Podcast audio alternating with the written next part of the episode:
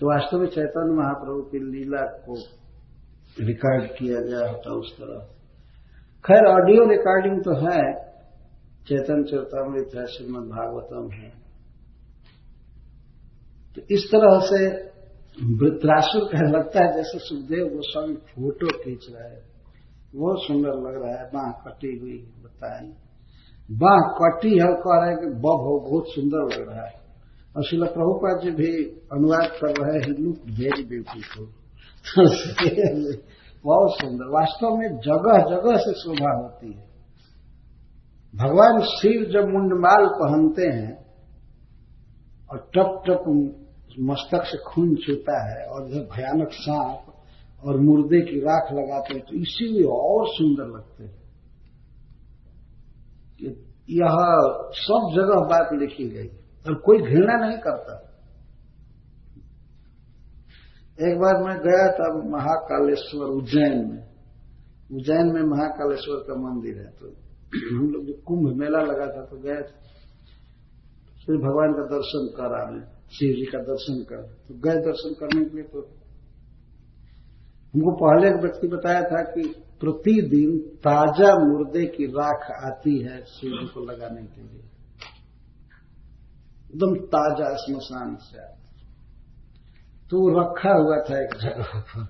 तो जो आते थे, ऐसे तिलक करते थे, तिलक करते थे। मैं तो हक्का वक्का मैं जानता था कि ताज़ा मुर्दे की राख है।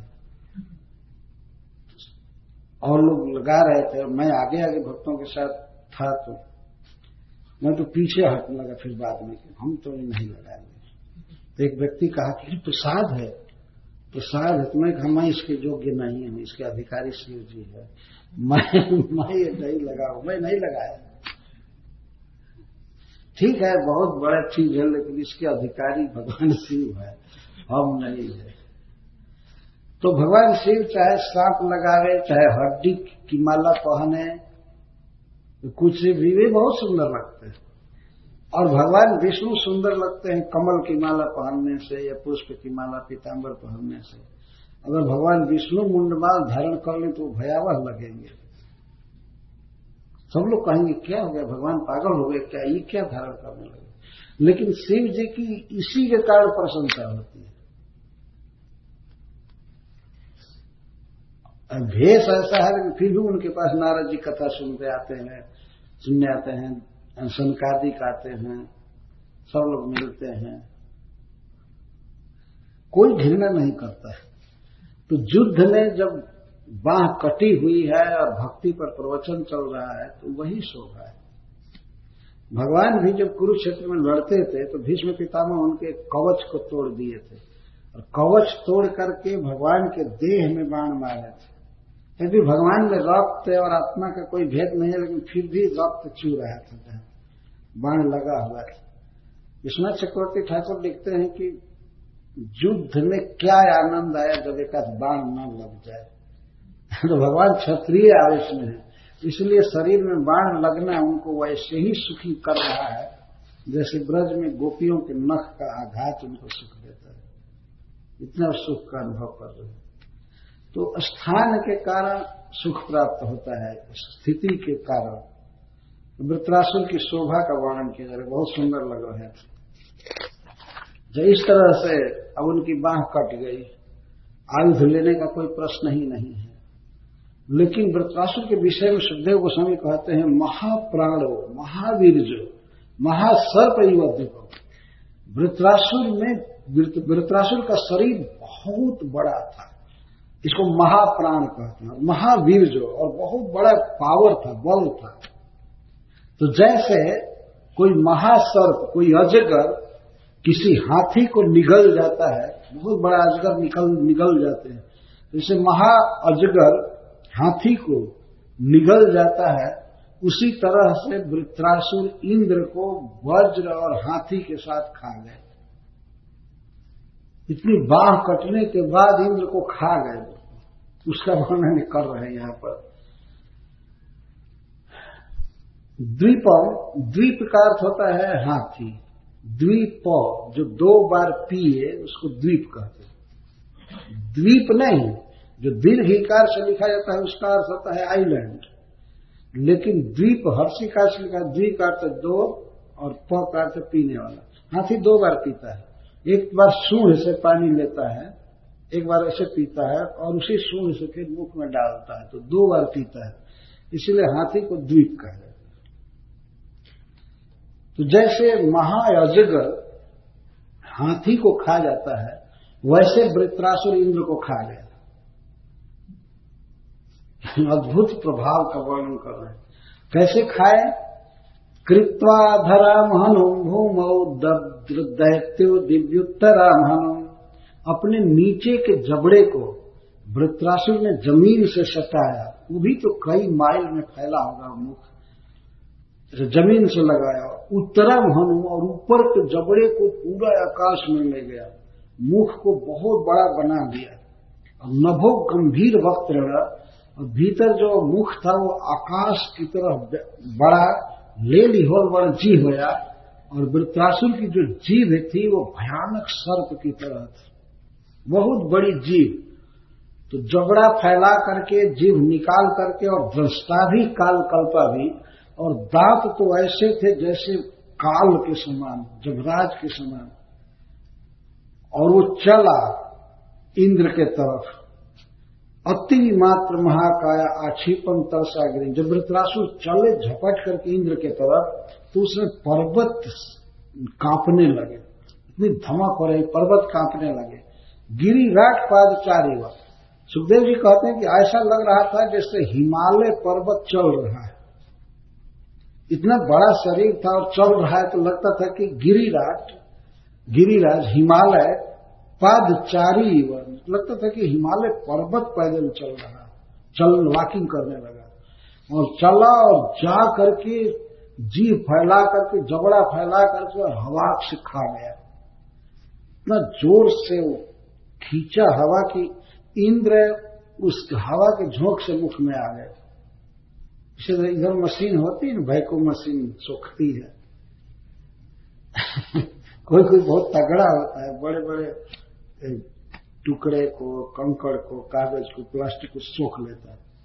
तो वृतरासुर मुख फैला करके इतना ज़ोर से झस्ट किए, इतना ज़ोर से इनहेल के खींचे हवा को कि इंद्र हाथी के साथ खींचा कर मुँह आ गए इतने ज़ोर कर वो सांस लिए खींचा। जग्रास स समासाद वज्रम सहबाहन निकट आकर के खा गया। कोई व्यक्ति खाएगा तो हाथ से पकड़ करके खाएगा, ऐसे खाएगा। हाथ तो कटा हुआ था। लेकिन वो आकर निकट से मुँह फाड़ करके और खा गया। जग्रास स समासाध्य बिल्कुल निकट आकर के खा गया निकल गया। और हाथ में वज्र है, वज्र भी खा गया इंद्र को तो खा ही सह बाहन और ऐरावत हाथी को भी खा गया। न हाथी पर इंद्र चढ़े हुए थे तो हाथी को, वज्र को सबको खा गया। तो वृत्र ग्रस्तम तमालोक्य स प्रजापते सुरहा कष्ट निर्णा चुक्रुशु स महर्ष वहाँ जितने भी प्रजापति जुटे हुए थे, यहाँ तक कि भगवान ब्रह्मा भी तो प्रजापतियों के साथ जितने देवता थे और महर्षि, जिन्होंने इंद्र को कहा था कि तुम वृत्रासुर को मारो, इंद्र नहीं मारना चाहते थे। ब्रह्महत्या के दोष से लिप्त नहीं होना चाहते थे। आगे वो कथा आएगी कल। तो वृत्रासुर इंद्र नहीं चाहते थे वृत्रासुर का वध करना, लेकिन महर्षियों ने कहा था कि नहीं, तुम करो, हम लोग फिर अश्मेध जग करके तुमको पाप से मुक्त कर देंगे। तो वे महर्षि लोग पछताने लगे, हाय रे, हम लोगों ने क्यों कहा कि वृत्रासुर का वध करो? इंद्र तो आज समाप्त हो गए हाय हाय। अब कौन जगत का पालन करेगा, कौन वर्षा करेगा या होगा? तो बहुत हाय हाय करने लगे ब्रह्मा जी हाहाकार करने लगे, सारे देवता और महर्षि। वे लोग ये समझे कि इंद्र को चबा जाएगा, खा जाएगा। तो खा गया तो अगर दांत तो जितना बड़ा बड़ा उसका दांत था पीसेगा तो, तो हड्डी पसली निकल जाएगी इंद्र की। लेकिन इंद्र को केवल निगल गए चबाए नहीं। तो भारी भारी पहाड़ जैसा तो दांत था उसका विशाल विशाल चक्की जैसा। एक बार में कितने लोगों को पीस सकता था। तो सब हाहाकार करने लगे, रोने लगे। इस तरह से इंद्र को खा गया। वृत्रासुर सोच रहे थे कि अब तो इंद्र खत्म हुआ। तो वो क्या किए कि वृत्रासुर तुरंत भगवान के ध्यान में डूब गए। सोचे, अब क्या युद्ध करना है? इंद्र खत्म हुआ, भगवान में अपना मन लगाया, समाधि में हो गए। उसी समाधि की दशा में भगवान इंद्र ने वज्र से उनके पेट को फाड़ दिया। अगर वृत्रासुर जगे होते बाह्य वृत्ति होती तो वह ऐसा कभी नहीं कर सकते थे, इंद्र। तो सुखदेव जी कहते हैं कि निगीर्णोप्यसुरेन्द्रेण न ममारोदरम गत। महापुरुष सन्नद्धो योग माया बलेन च। असुरेन्द्रेण, वृत्रासुरेण निगीर्ण है अपनी निगले जाने पर भी न ममार उदरम गत। निगले जाने पर भी पेट में जा करके भी इंद्र न ममार, मरे नहीं। क्यों नहीं मरे? महापुरुष सन्नद्ध महापुरुष का अर्थ भगवान नारायण। नारायण कवच में और नारायण में कोई भेद नहीं है। इस महामंत्र में और भगवान में भेद नहीं है। उसी तरह से नारायण कवच एक स्त्रोत्र है, उसमें और भगवान में भेद नहीं है। जो व्यक्ति नारायण कवच का जप करता है, पाठ करता है तो उसकी वैसे रक्षा होती है जैसे भगवान पर्सनली किसी की रक्षा कर तो इंद्र ने बहुत अभ्यास किया था नारायण कवच का। तो उस नारायण कवच के कारण वे सुरक्षित रहे। जो पेट में गए तो उस समय वे बोल रहे थे, महा, ओम हरीर विदध्यान मम सर्व रक्षाम निस्तंग पद्म पतगेंद्र पृष्ठ ददा चरमा से गदेश चाप पाषण ध्यानष्ट गुणष्ट बाह। इस तरह से जो स्त्रोत्र लगे बोलने और योग माया बने न और योग का आश्रय लिए। योग में जोगी छोटा से छोटा बन जाता है। तो भगवान इंद्र जब भीतर गए तो अपने को इतना सूक्ष्म बना लिए कि दांत गिराने पर भी वो चपाक पेट में वो कहीं मर नहीं सकते थे। और माया माया का बल था कि अपने को कहीं भी अंतरहित कर सकते थे। वो हवा जैसा बन सकते थे पेट में, यह शक्ति थी इंद्र की। तो एक तो नारायण कवच का पाठ किए, वो रक्षा कर रहा था। दूसरा अष्टांग योग रक्षा रक्षा कर रहा था। और तीसरे माया। माया के द्वारा कोई कोई व्यक्ति तुरंत कहीं से अंतरहित हो सकते हैं। सूक्ष्म से सूक्ष्म बनकर कहीं से निकल जा सकते हैं। कभी विजिबल होते हैं, कभी विजिबल नहीं होते हैं। तो देवराज इंद्र जब पेट में गए होंगे तो किस तरह वे बचना चाहते होंगे इसको सहज समझा जा सकता है। जब मुख में गए हुए तो दांत से, दांत के नीचे वो अपने को बिल्कुल हवा जैसा बना करके वो पेट में चले गए। और वृत्रासुर को समाधि लग गई। तो इंद्र देवता अब वज्र हाथ में लिए ही थे। भित्वा वज्रेण तत्कुक्षिम निष्क्रम्य बल भिद विभु। उच्च कर्त शिर शत्र और गिरे श्रृंगमी वौजसा वज्रेण तत्कुक्षिम भित्वा वज्र से भगवान इंद्र ने उसके पेट को फाड़ा, द्वार बनाया निकलने के लिए। बल नामक असुर का वध किया था इंद्र ने तो इनके लिए इसका वध करना भी स्वाभाविक था। तो बल के शत्रु इंद्र, समर्थ इंद्र, अपने वज्र से वृत्रासुर के पेट को फाड़ दिए और फाड़ करके आ करके उनके सिर को काटने लगे। क्योंकि पेट फाड़ने के बाद भी इंद्र को विश्वास नहीं था कि ये मर जाएगा। अभी भी खतरा था। राक्षस, असुर, भूत, प्रेत ऐसे होते हैं, और सांप, कि उनके शरीर को कहीं से काट दीजिए, फिर भी उनके जीने की संभावना रहती है। और बदला ले सकते हैं। तो इंद्र जब पेट से निकले तो सिर पर वज्र चलाए, मस्तक पर काटने लगे। बहुत वेग से चलाए काटने के लिए। वृत्रासुर का मस्तक पर्वत के शिखर के समान ऊँचा था बहुत ऊँचा और बहुत चौड़ा मस्तक। शरीर के साइज़ के अनुरूप ही था। शरीर बहुत बड़ा था तो मस्तक भी बहुत बड़ा था। शरीर की उपमा पर्वत से दी गई। तो मस्तक की उपमा पर्वत के शिखर से दी ही जानी चाहिए। स्वाभाविक जब हिमालय से उनके शरीर की तुलना की गई एक बहुत भारी शिखर से पर्वत की तुलना की जाए तो कौन आश्चर्य है? तो उस सिर को काटने लगे। चला दिया वज्र को। वज्र को चलाया और चारों तरफ़ से बहुत वेग से काटना चालू किया चारों तरफ़ से काट रहा था। श्रील सुखदेव जी कहते हैं वज्रस्तु तत्कम धर्मा सुवेग कृतन समन्तात् परिवर्तमान।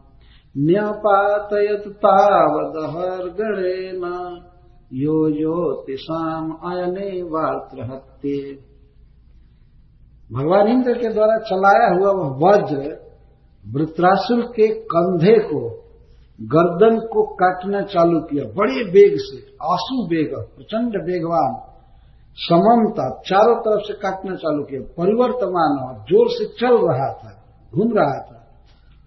लेकिन काटते काटते वह वृत्रासुर के मस्तक को उतने दिनों में गिराया, जितने में चंद्रमा, सूर्य आदि के दो अयन बीत जाते हैं। भगवान सूर्य चलते हैं तो छह महीना दक्षिणायन में रहते हैं और छह महीना उत्तरायण।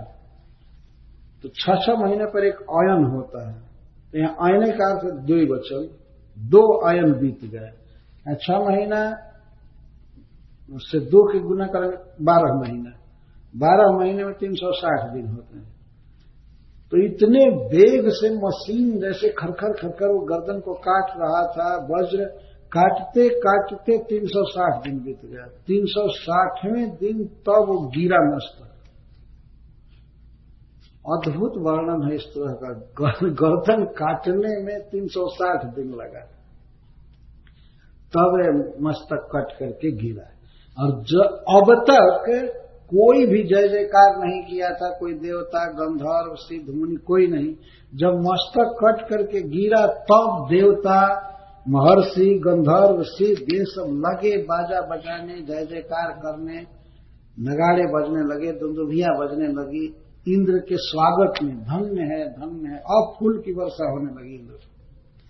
तदा चखे दुंदुभयो विनय दुह गंधर्व सिद्धा समहर्षि संध्या वार्त्रघ्नलिंग तमभीष्टवाना मंत्रैर्मुदा कुसुमैरभ्यवर्षम तो दुंदुभिया बजने लगी, सब प्रकार के बाजे बजने लगे स्वर्ग में, आनंद में। वृत्रासुर मारा गया वृत्रासुर मारा गया। जब गिरा था, तब तक नहीं बजे। मस्तक कट गया, तब तो बजना चालू हुआ।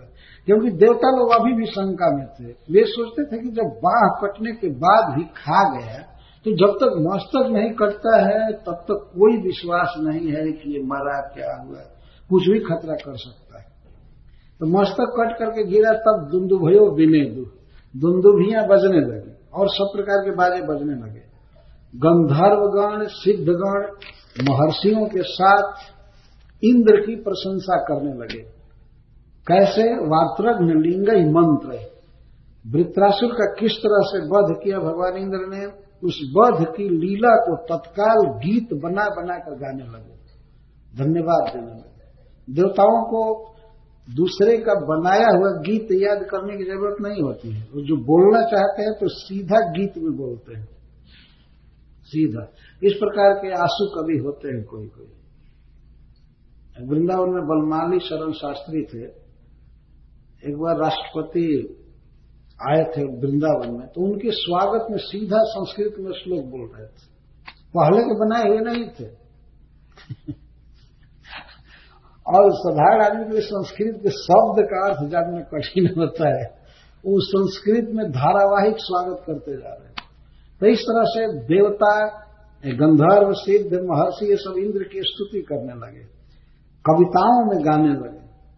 जैसे, आप इतने पराक्रमी हैं वृतरासुर इतना उत्पाती था, आपने धन्य हो आपने विश्व को सुखी किया, आज सबका हेडेक खत्म हो गया, आप धन्य है, ये है, वो है। इस तरह से वर्णन कर रहे थे, और ही अभ्य वर्षम, और खूब इंद्र पर फूलों की वर्षा हो रही थी। जय जयकार हो रहा था। बहुत बड़ा काम किया। वृतरासुर का वध हो जाना उन लोगों के देश में बहुत बड़ा काम था वास्तव नहीं तो वे लोग तो कई साल से सोए नहीं थे। वृत्रासुर के कारण नींद हराम हो गई थी। वृत्रासुर हमारा आज लोग ठीक से सो पाएँगे अब भय बीत गया। नहीं तो लोगों को भय रहता था कब आकर खा जाएगा, किसको कोई पता नहीं था।